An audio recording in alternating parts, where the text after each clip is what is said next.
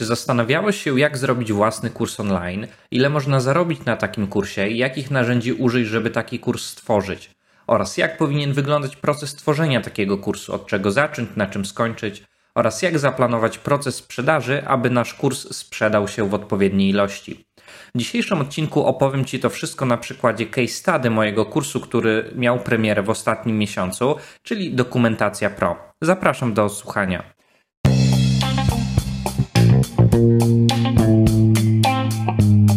Cześć, ja nazywam się Karol Wójciszko i witam Cię w podcaście Według Planu, w którym mówię o IT. Głównie skupiam się na dokumentacjach, wycenach projektów, zarządzaniu zespołem i projektami. Podcast od praktyka dla praktyków. Zapraszam.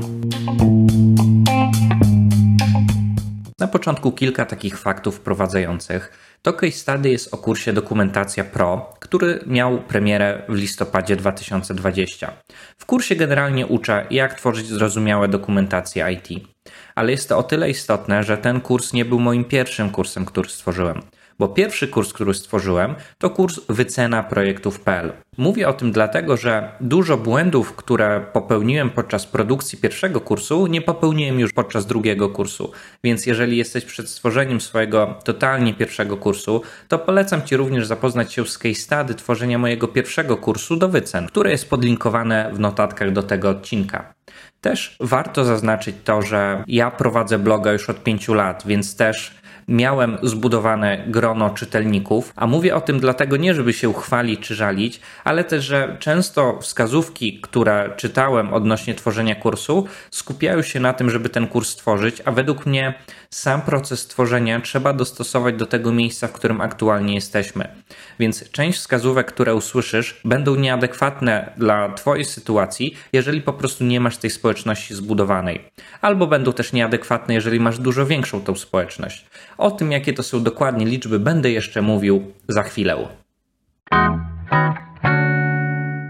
Zacznę od omówienia kwestii technicznych i postaram się przejść przez to sprawnie. Forma do kursu, w której użyłem, to taki plugin do WordPressa, który nazywa się WP Idea i zdecydowałem się na to ze względu, że mój pierwszy kurs po prostu był na tej platformie, więc miałem bardzo niski próg wejścia do tego, po prostu wystarczyło, że dodałbym nowy kurs. Jeżeli chodzi o hosting wideo, to tutaj też skorzystałem z tych samych rozwiązań, których mm, korzystałem podczas pierwszego mojego kursu, czyli było to Vimeo. Jeżeli chodzi o bramkę płatności, to tutaj też pozostało to bez zmian, jest to TPay, z tym, że miałem mały problem z TPayem, bo od dłuższego czasu zbierałem się do włączenia obsługi płatności kartą, możliwości zapłacenia kartą za kurs i TPay z defaultu tego nie obsługuje. Żeby włączyć sobie w TPayu płacenie kartą, to trzeba się odezwać do zewnętrznej firmy, nazwa na E, nawet nie pamiętam jej teraz, która robi audyt. Ja po prostu tego audytu nie przeszedłem, bo sprzedaję kursy z dostępem bezterminowym. Czyli jeżeli ktoś raz kupi u mnie kurs, no to po prostu ma dostęp do niego tak długo, jak istnieje platforma. Natomiast regulamin tej firmy zabrania czegoś takiego i można przyznać dostęp maksymalnie na rok. Więc Podczas pierwszej mojej kampanii Dokumentacja Pro te płatności kartą nie były włączone, ale robię teraz po prostu research, na jaką bramkę płatności zmienić, żeby te po prostu płatności kartą były możliwe. Jeżeli chodzi o wystawianie faktur, to tutaj też niezmiennie korzystam z e-firmy.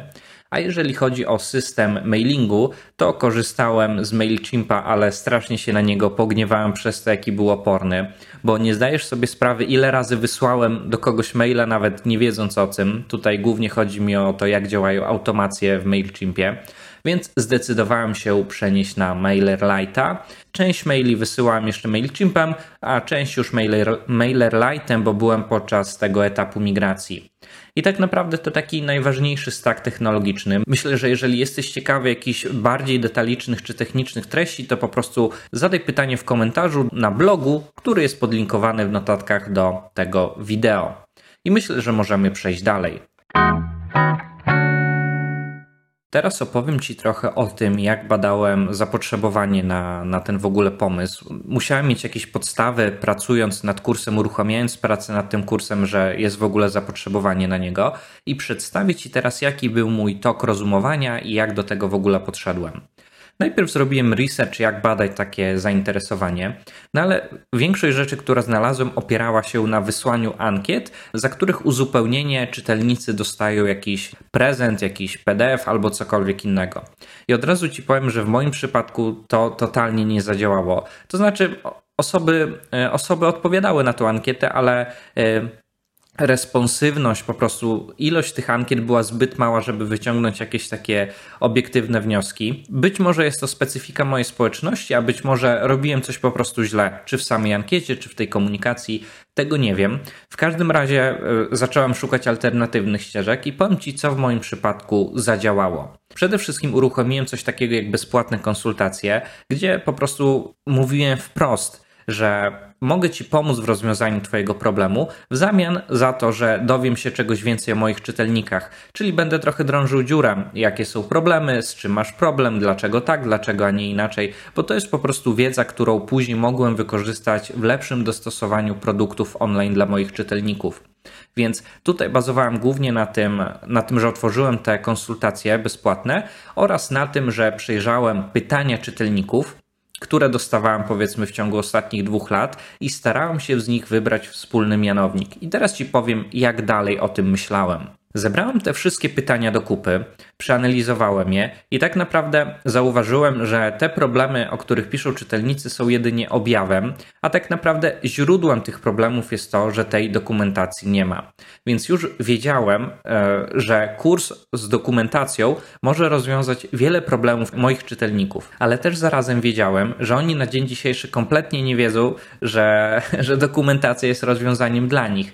Więc ułożyłem coś takiego, co nazywa się Customer Journey i chodzi tam o tym, że w początkowym etapie starałem się uświadomić, że obecny stan rzeczy, który jest problematyczny dla moich czytelników, jest faktycznie problemem i należy go poprawić, że to nie są codzienne, standardowe sytuacje, które po prostu oni opisują.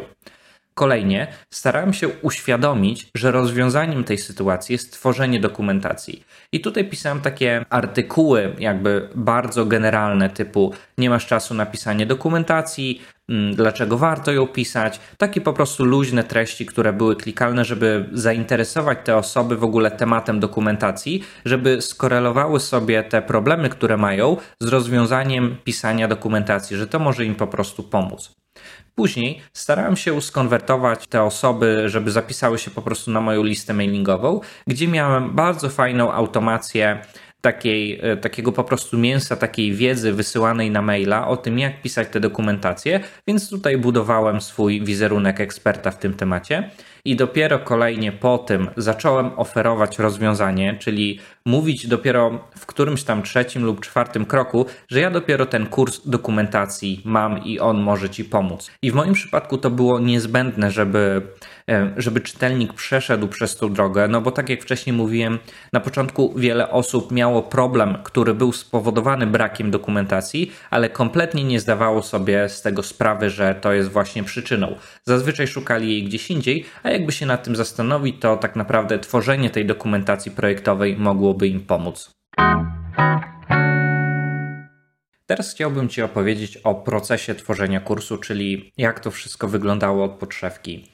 Więc na początku, tak jak w przypadku mojego pierwszego kursu, uważam, że ekstremalnie ważna jest agenda, czyli ten taki work-based structure pod cały kurs. Co, jakie lekcje, o czym, kiedy i co chcemy przekazać. Ja tutaj na początku e, nie wiedziałem, jak do tego podejść, ale pomyślałem, że sensownie będzie, jeżeli zastanowię się, jak wygląda mój proces pisania dokumentacji. Napisałem już ich wiele w swoim życiu, więc wziąłem te po prostu projekty pod lupę, zrobiłem ich retrospekcję i zastanowiłem się, co krok po kroku pisałem i co wpłynęło na to, że ta dokumentacja na przykład zakończyła się sukcesem te wszystkie wskazówki biorąc do kupy, y, zauważyłem, analizując powiedzmy cztery napisane czy pięć napisanych dokumentacji, że tam są wspólne kroki, które się powtarzają. Zacząłem się nad tym procesem długo zastanawiać, długo go szlifować i po prostu po jakimś czasie opracowałem sobie ten mój proces myślowy, w jaki sposób ja podchodzę do pisania dokumentacji. Więc też to było takie bardzo ważne e, w tworzeniu agendy, bo po prostu agenda polega na tym procesie. Czyli w agendzie kursu, w całym kursie ogólnie dowiesz się, jak pisać dokumentację krok po kroku, będę cię przeprowadzał za rączkę po prostu przez kolejne etapy, etapy myślowe podczas tego, jakim ja postępuję. Tutaj też miałem taki cel podczas tworzenia tej agendy, którą sobie walidowałem po prostu bardzo często, czyli żeby przeprowadzić kursanta z punktu A do punktu B. I u mnie tym takim punktem A pomyślałem sobie, że będzie to, że ktoś siedzi po prostu przed otwartym Wordem z pustą kartką i kompletnie nie wie, co tam napisać nie wie z czego składa się dokumentacja, nie wie jak zacząć, nie wie jak kompletnie to opisywać, czy rysować diagramy, jeżeli tak, to jakie i tak dalej, i tak dalej, więc to był taki punkt A. Natomiast punktem B było to, że ktoś wie doskonale jak napisać dokumentację i po prostu potrzebuje najmniej jak jest możliwe tego czasu, żeby ją stworzyć. I dokument, który stworzy, jest zrozumiały zarówno dla klienta, jak i dla zespołu realizacyjnego, czyli dla programistów. I po prostu tym motywem kierowałem się układając agendę, dokładając poszczególne lekcje. Tutaj też w międzyczasie wysyłałem tą agendę do osób zainteresowanych co jakiś czas z prośbą o feedback, czy te lekcje są ciekawe. Tutaj, jeżeli chodzi o to, co się działo po agendzie, czyli te same transkrypty i montaż, to tutaj taki disclaimer najpierw. Mm, kurs wycena projektów.pl montowałem sam i było to dla mnie bardzo frustrujące, bo po prostu nie jestem stworzony do montowania wideo. I wiedziałem doskonale po stworzeniu pierwszego kursu online, że nie chcę już absolutnie robić tego w drugim kursie, czyli montować sam. To, na co się zdecydowałem, to na delegowanie tego montażu. Czyli znalazłem sobie po prostu studio, osób, które zajmują się profesjonalnie nagrywaniem kursu wideo i skorzystałem z takiej usługi, żeby po prostu do nich pojechać, nagrać i otrzymać na końcu zmontowane wideo. Generalnie formuła czegoś takiego mm, polega mniej więcej na tym, że płaci się za dzień bycia w studio, więc też chciałem zredukować ten koszt, jaki zapłacę za nagrania, więc wiedziałem, że muszę być do nich perfekcyjnie przygotowany, a to wiązało się z koniecznością pisania transkryptów. I tutaj transkrypt to jest generalnie ten tekst, który się będzie mówiło w kursie, czyli taki bardzo precyzyjnie napisany, jakby, no nie wiem, artykuł, scenariusz tego, każdej konkretnej lekcji. I to było dla mnie bardzo pracochłonne i bardzo wymagające. Straszliwie się namęczyłem nad tym, bo cały proces e, pisania tych transkryptów trwał około pół roku. Oczywiście to nie była praca na pełny etat podczas pisania tego transkryptu, tylko gdzieś tam jedną czy dwie godziny dziennie, no ale to jednak rozciągnęło się na pół roku. Było to dla mnie bardzo trudne z tego powodu, że do każdej napisanej lekcji, a było ich niecałe 30, robiłem sobie 4 lub 5 iteracji tego skryptu. Czyli powiem Ci, jak do tego podchodziłem. Napisałem pierwszą wersję transkryptu, co powiedzmy zajęło mi kilka godzin, i później trenowałem ją sobie mówiąc. No i wiesz, to jest tak, że generalnie tekst, który piszemy od tego, w jaki sposób mówimy, różni się. Więc ja mam dużo naleciałości z pisania bloga, więc ja pisałem takim językiem bardziej do, do pisania niż do naturalnej mowy. Więc jak czytałem swój transkrypt, to brzmiał on po prostu nienaturalnie. To, co robiłem, to po napisaniu go, próbowałem go powiedzieć, próbowałem tak jakby zagrać tą lekcję i, od, i jednocześnie poprawiać te niektóre zwroty, które były nienaturalne w tekście. I takich iteracji miałem około 4 lub 5 dla każdej lekcji, więc była to naprawdę kupa, kupa pracy. Dlatego to też rozciągnęło się na to około pół roku.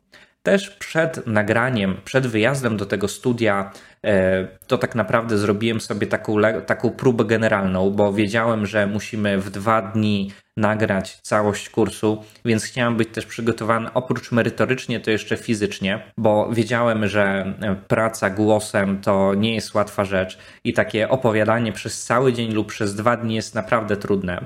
Więc e, zamknąłem się po prostu w swoim biurze i przez cały dzień mówiłem te transkrypty, symulując to, jakbym nagrywał te po prostu lekcje, żeby mój głos nie wiem, moje gardło przyzwyczaiło się do tego, że ja po prostu przez dwa dni będę non-stop gadał.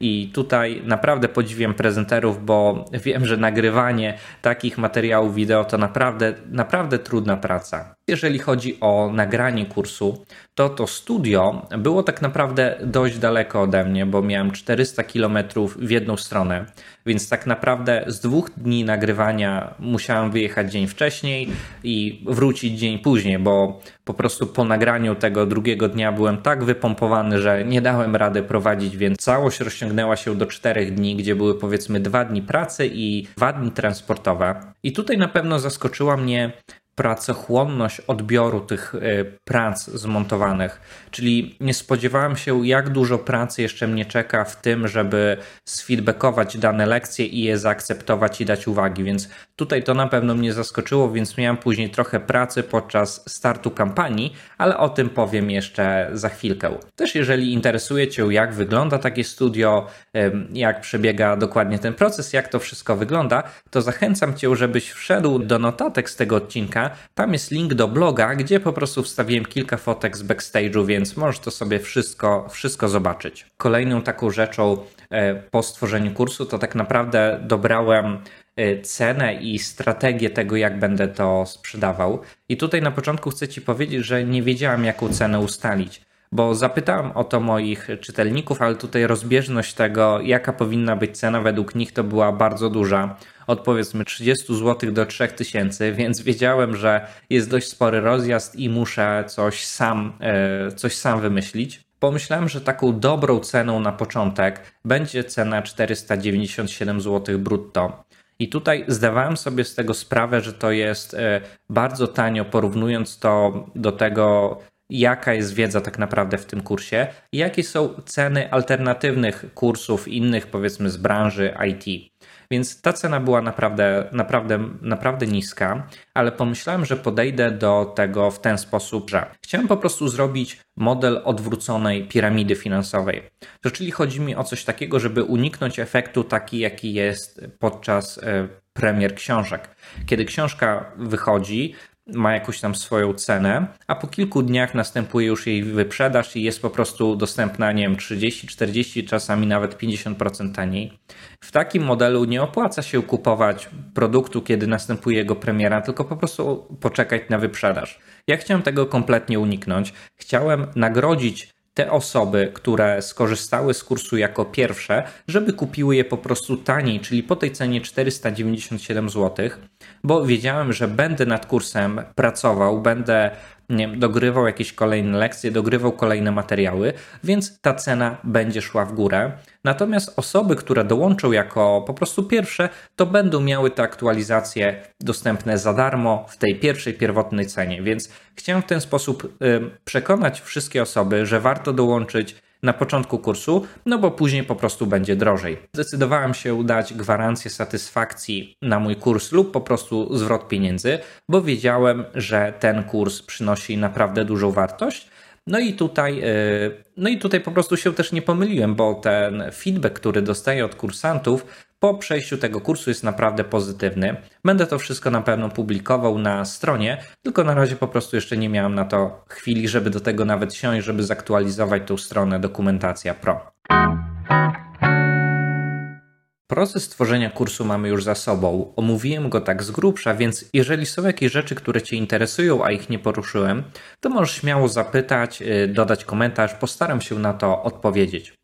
A teraz chciałbym przejść do tego, jak wyglądała ta pierwsza kampania premierowa stworzenia kursu, bo uważam, że samo zrobienie kursu jest łatwiejsze od tego, żeby go dobrze sprzedać. Przynajmniej dla mnie tak było. Na początku chcę Ci powiedzieć, że jestem dość słabym sprzedawcą, przynajmniej za takiego się uważam, więc część rzeczy, które tutaj usłyszysz, powinieneś przepuścić jeszcze przez swój filtr, czy to po prostu zadziała u Ciebie.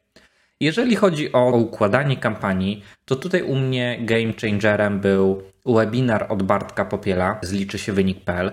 Bartek Popiel ma kurs na temat tego, jak przeprowadzić kampanię produktów cyfrowych. I ja gdzieś tam dowiedziałem się o tym kursie nie w okienku sprzedażowym Bartka, tylko gdzieś tam pomiędzy.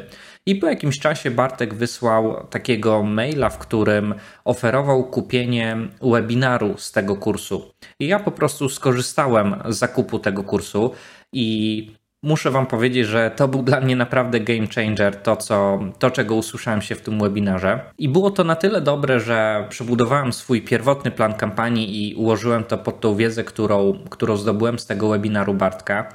Chciałem też zapisać się na pełny kurs, ale niestety przegapiłem ten zapis, bo praktycznie moje okienko sprzedażowe z dokumentacją Pro zbiegło się chyba z Bartka kampanią na liczy się wyniki. Po prostu no, przez, przez okres mojej kampanii był dla mnie tak intensywny, że żadnych maili nie otwierałem, więc dowiedziałem się po prostu o tym gdzieś z tydzień później. Ale generalnie chcę Ci powiedzieć, że etap tej kampanii podzieliłem sobie na takie jakby dwa etapy. Pierwszy etap, który był ważny, to etap marketingu, a kolejnie te okienko sprzedażowe, czyli etap sprzedaży. I tutaj, jeżeli chodzi o ten etap marketingu, to on u mnie trwał od 5 października do 2 listopada, czyli to było prawie miesiąc. I tutaj w tym okienku generalnie chciałem uzyskać coś takiego, żeby moje narzędzia analityczne, czyli mój Facebook Pixel, Google Analytics, miały jak najwięcej informacji o osobach potencjalnie zainteresowanych, a żeby w cudzym słowie zwabić te osoby, to publikowałem po prostu bardzo merytoryczne treści wideo, które nagrałem e, podczas nagrywania kursu. Czyli generalnie już jadąc na kurs, wiedziałem, jak będzie wyglądał mój etap marketingu, że będzie skupiał się wokół trzech wideo, które będę publikował co około 10 dni. I po prostu nagrałem te wideo profesjonalnie w tym studio, żeby mieć je po prostu już podczas publikacji gotowe. E, więc tak to wyglądało. I tutaj te wideo, tak jak właśnie mówiłem, od tego 5 października do 2 listopada publikowałem co około 10 dni, tam chyba co około półtora miesiąca.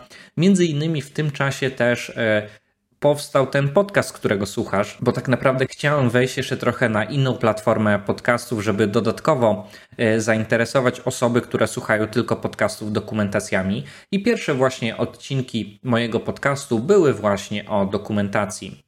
I tutaj taki ważna wskazówka, że w każdym materiale, czy to audio, czy to wideo, był call to action zapisem na moją listę mailową, bo właśnie o ten mój, o tą moją listę mailową chciałem oprzeć całą sprzedaż kursu. Tutaj moim celem było pozyskanie tych po prostu zainteresowanych osób. Te osoby, które trafiały na moją listę podczas zapisu z tego etapu marketingowego, dostawały naprawdę mięsne e-maile o tworzeniu dokumentacji. Już Ci o nich mówiłem, że takie, taką właśnie sekwencję maili stworzyłem i po prostu osoby, które dołączały na moją listę, budowałem swój wizerunek eksperta, tym samym podgrzewając całą atmosferę i dając naprawdę cenną, taką mięsistą wiedzę na temat tego, jak tworzyć te dokumentacje. I te maile, te podgrzewanie tej całej atmosfery było, e, było na pewno tym czynnikiem, który odróżniało kampanię Dokumentacja Pro od mojego pierwszego kursu wycena projektów.pl, bo tam niestety popełniłem duży błąd, że tego nie robiłem. Czyli po prostu pewnego dnia wysłałem maila: Hej, dzisiaj startuję sprzedaż kursu i po prostu no, większość osób nie była na to gotowa, a tutaj fajnie udało mi się podgrzać to, e, podgrzać tę po prostu atmosferę. I teraz tutaj, tak jak pewnie możesz się domyśleć, skoro etap marketingu trwał prawie miesiąc, to tych treści do napisania było naprawdę dużo. Tam już teraz nie pamiętam, ale to było niecałe 300 komunikatów marketingowych, które musiałem napisać, więc to było bardzo dużo pracy. I tutaj już, e, już na tym etapie wiedziałem, że popełniłem kolosalny błąd, że nie zaangażowałem nikogo wcześniej do pomocy. Ale równie dobrze wiedziałem, że jeżeli teraz jeszcze otworzę rekrutację, zrzucę sobie ten problem na głowę, szukając nowej osoby i wdrażając ją w te tematy, to po prostu się z niczym nie wyrobię. Więc to, co zrobiłem, to zacisnąłem zęby i po prostu zrobiłem e, te wszystkie treści sam. No niestety się to odbiło, bo e, no, kosztowało mnie to naprawdę bardzo, bardzo dużo pracy. Cały ten harmonogram, który ułożyłem, jest jego zdjęcie właśnie we wpisie w notatkach do tego odcinka, ale postaram ci się go teraz tak najbardziej obrazowo, jak potrafię opisać. Generalnie wszystko trzymałem w Google Spreadsheetie, gdzie w pionie wypisałem sobie poszczególne dni, jakie, jakie są po prostu tam powiedzmy, nie wiem, 5 październik, 6 październik i tak dalej, to szło sobie właśnie e, w pionie. Natomiast w poziomie wypisałem media, na których komunikaty będę umieszczał, czyli mój fanpage, blog, kanał YouTube, nie wiem, Instagram, Twitter, LinkedIn i tak dalej. I więc każda komórka pomiędzy tą pionową a poziomą odnosiła się do konkretnego dnia na konkretne medium. I tam po prostu robiłem sobie notatki, jaką treść zamierzam opublikować danego dnia.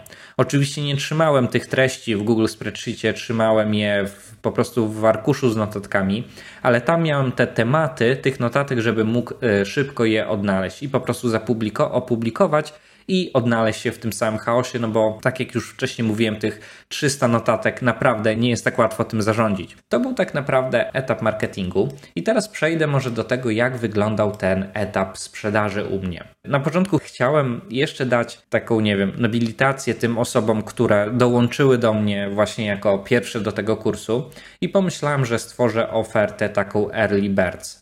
I u mnie ta oferta, czyli taka, generalnie jeżeli nie wiesz czym to jest, to jest taka bardzo atrakcyjna oferta przedpremierowa, którą wysłałem, można tak w skrócie powiedzieć. I ona trwała dwa dni, bo trwała od soboty 8 rano do niedzieli do 21. Yy, I w poniedziałek po prostu później ruszał nabór do kursu. Tutaj chciałem uzyskać czegoś takiego, że ta oferta była w jakiś sposób tańsza bo wiedziałem, że ta cena kursu i tak już jest niska, ciężko by mi było przełknąć tą niższą cenę, więc pomyślałem, że zamiast obniżać cenę, to dodam, że dodam dodatkową wartość podczas tej właśnie oferty Early Birds. I tutaj, jeżeli chodzi o kurs dokumentacji, to dla pierwszych osób e, dodałem gratis możliwość konsultacji ze mną w zakresie dokumentacji lub innym dowolnym. Natomiast w tym właśnie Early Birds uruchomiłem również pakiet kursów, czyli można było kupić mój pierwszy kurs wycena projektów razem z drugim kursem i to było po prostu wtedy o 200 zł taniej w porównaniu do tych cen detalicznych za kurs. Więc w ten sposób do tego podszedłem. Po tej ofercie Early Birds, która była kierowana do tych osób zainteresowanych, otworzyłem okno sprzedażowe. I to okno sprzedażowe trwało 11 dni, bo trwało od 2 listopada do 12 listopada. I tutaj pierwotnie miało trwać 10 dni, czyli zakończyć się 11 listopada, ale ze względu na święto postanowiłem przedłużyć to o jeden dzień, bo wiedziałem, że tego dnia ciężko mi będzie po prostu dotrzeć do osób, bo mało kto wtedy siedzi prawdopodobnie na kąpie, wolny dzień ma inne rzeczy do roboty, a też wiedziałem, że ta sprzedaż będzie naj, najwyższa właśnie tego ostatniego dnia, więc nie chciałem tej okazji zmarnować i po prostu przedłużyłem o jeden dzień to okienko sprzedażowe. Tutaj, jeżeli chodzi o tą sprzedaż, to wszystko oparłem o tak zwane eventy sprzedażowe, czyli no, to, jest moja nazwa, pewnie profesjonalnie nazywa się to jakoś inaczej. W każdym razie e, całą sprzedaż e, otworzyłem webinarem e, podczas którego mówiłem ciekawe treści na temat tworzenia dokumentacji, żeby jeszcze zainteresować osoby.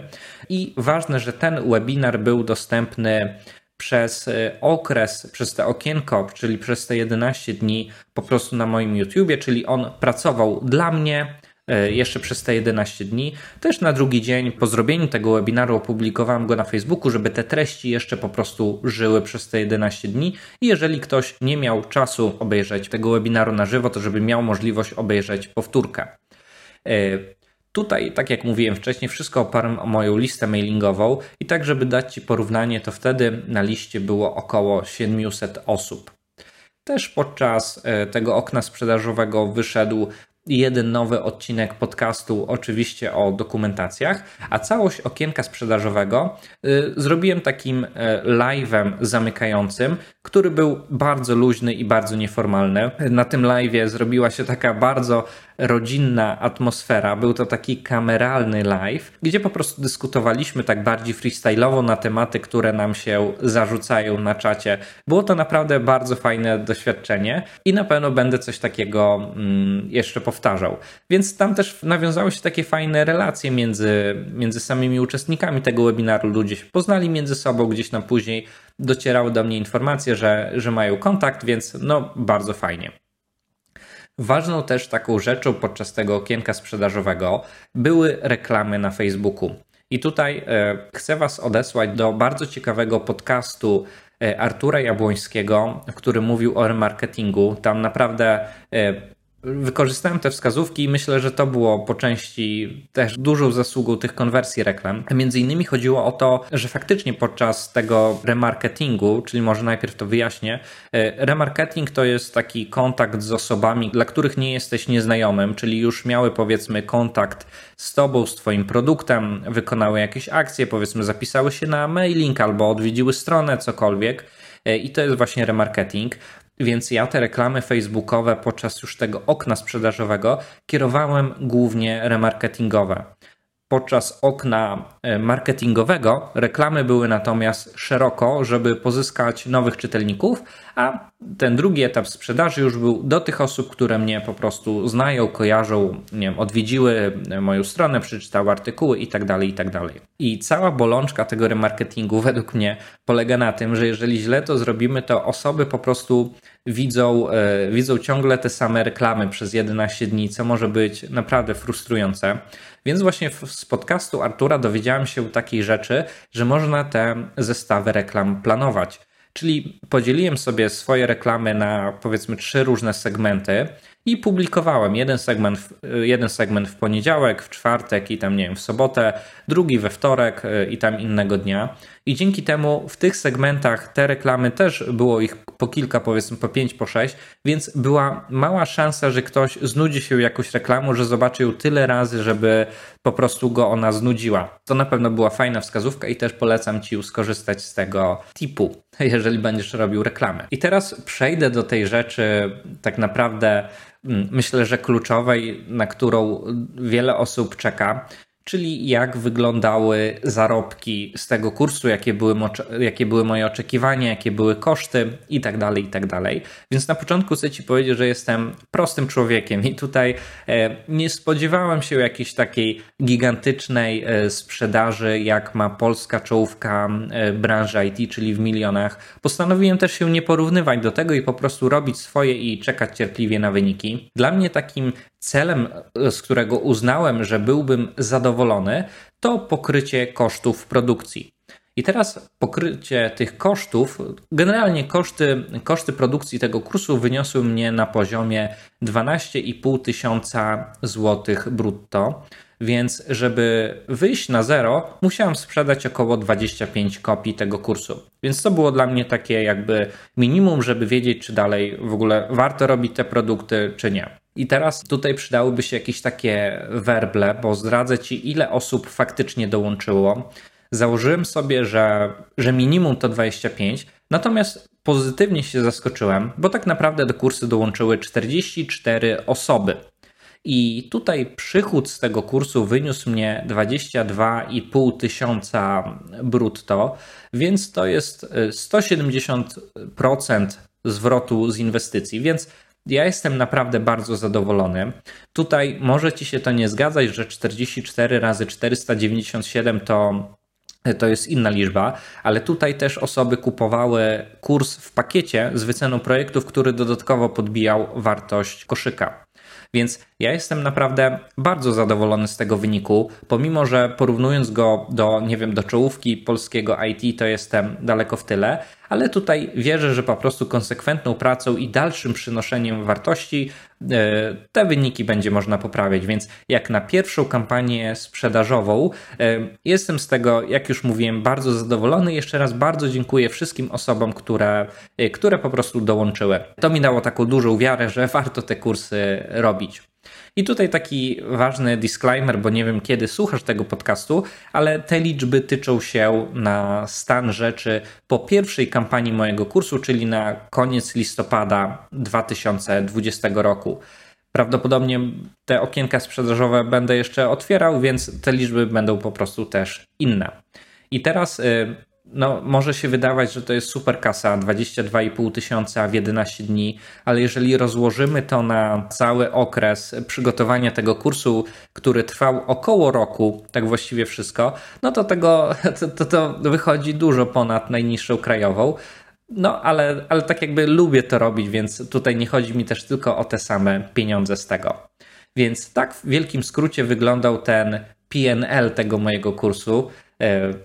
I teraz może przejdę dalej do wniosków, jakie mam z tej pierwszej kampanii.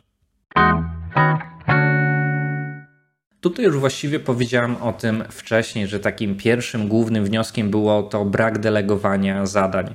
I zbyt późno dowiedziałem się o tym, że to jest moim problemem. I tak naprawdę ta cała kampania sprzedażowa, zrobienie tego samemu było dla mnie bardzo intensywne i no, objawiło się to tym, że po zakończeniu kampanii jedyne co byłem w stanie robić to wegetować z kubkiem kawy i tak naprawdę ciężko mi było zrobić cokolwiek produktywnego. Musiałem sobie odpocząć. I też no, wyciągnąłem takie wnioski, że trzeba jednak rozbudowywać ten zespół.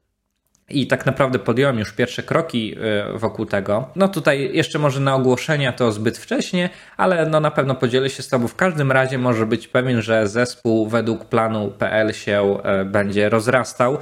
I no, co przyczyni się też na pewno na, na większą jakość y, tego wszystkiego, no bo mm, te rzeczy, które robiłem średnio, będą robiły osoby, które zjadły na tym zęby i się tym po prostu zajmują, a ja będę mógł się skupić na tworzeniu treści zamiast, nie wiem, na przykład tworzeniu grafik. Y, tutaj jeszcze takim kolejnym wnioskiem to y, intensywnie staram się rozmawiać z kursantami na temat tego, co sądzą o tym kursie. I tutaj mam już kilka tych pomysłów na nowe po prostu lekcje y, i też z, tej, z tych pieniędzy, które zarobiłem na kursie, zainwestowałem po prostu taki sprzęt, żeby wszystkie webinary były w lepszej jakości, oświetlenie, kamerka, mikrofony itd., tak itd. Tak też teraz ten kurs nagrywam już nowym mikrofonem, więc sam jestem ciekawy, jak to się wszystko sprawdzi.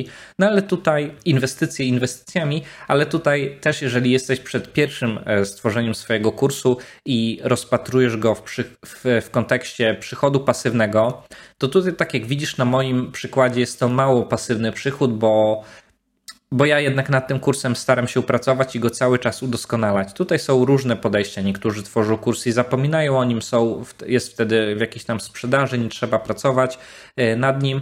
Natomiast takie podejście, które, które ja wybrałem, czyli te okienka sprzedażowe, które są dość intensywne, wymagają dużo pracy i też aktualizacja tego kursu, no to na pewno stawia pod znakiem zapytania, czy przychód z kursu jest e, przychodem tak naprawdę pasywnym. I tutaj też e, mam naprawdę multum jeszcze wniosków takich odnośnie samej kampanii, co zrobiłem źle, co można było zrobić e, lepiej, co zrobiłem dobrze. I wypisałem sobie tak naprawdę rzeczy, które, z których muszę, muszę się na pewno zgłębić. No i tutaj już zamówiłem kilka sam ciekawych kursów. Mm, między innymi jest to kurs Maćka Niserowicza Mailcatting i książka Artura Jabłońskiego i Marka Zrozumieć Marketing.pl. To są takie rzeczy, e, nad którymi zamierzam się teraz chilloutować na pewno, trochę, trochę podkręcić swoją wiedzę, bo tutaj widzę na pewno spore możliwości do poprawy. Uff, i to już wszystko. Tak naprawdę chciałem się Ciebie zapytać, czy poruszyłem wszystkie treści, które Cię uciekawiły z zakresu tworzenia kursu. No bo oczywiście, jeżeli nie, to śmiało zachęcam do zadawania pytań. Postaram się na to odpowiedzieć, bo ciężko mi było też wywnioskować, co jest, co jest ciekawe, bo e, pytania, które dostawałem od Was na temat tworzenia kursu, były zróżnicowane. Jedno od osób bardzo początkujących, drugie od osób zaawansowanych, więc tak starałem się to ugryźć, e, żeby, żeby po prostu zaciekawić ciekawi te wszystkie e, kwestie. I teraz to, o co bym Cię prosił, to żebyś zajrzał na stronę Dokumentacja Pro, zobaczył o czym jest ten kurs, być może jest też dla Ciebie. I zachęcam Cię też do zapisania się na mojej listy mailowej, e, w których po prostu mam, mam ciekawe treści, w których podsyłam e, wiedzę na temat tego, jak wyceniać projekty, jak pisać dokumentację, jak zarządzać projektami. Ogólnie są to kwestie związane z IT, z zarządzaniem IT. Tutaj po zapisaniu się na moje listy czeka do Ciebie kilka prezentów. Między innymi na zapisanie się na listy z dokumentacji dostaniesz darmowego e-booka o tym, jak tworzyć tą dokumentację, a jeżeli zapiszesz się na listę do wycen, dostaniesz szablon e, Excel pod wycenę tych właśnie plików. Więc jeszcze raz zachęcam do subskrybowania. Jeżeli podobał Ci się ten, e, ten odcinek, to też oczywiście wylejesz litr miodu na moje serce, jeżeli go udostępnisz. Dziękuję Ci za przesłuchanie i słyszymy się w kolejnym odcinku. Dzięki, cześć.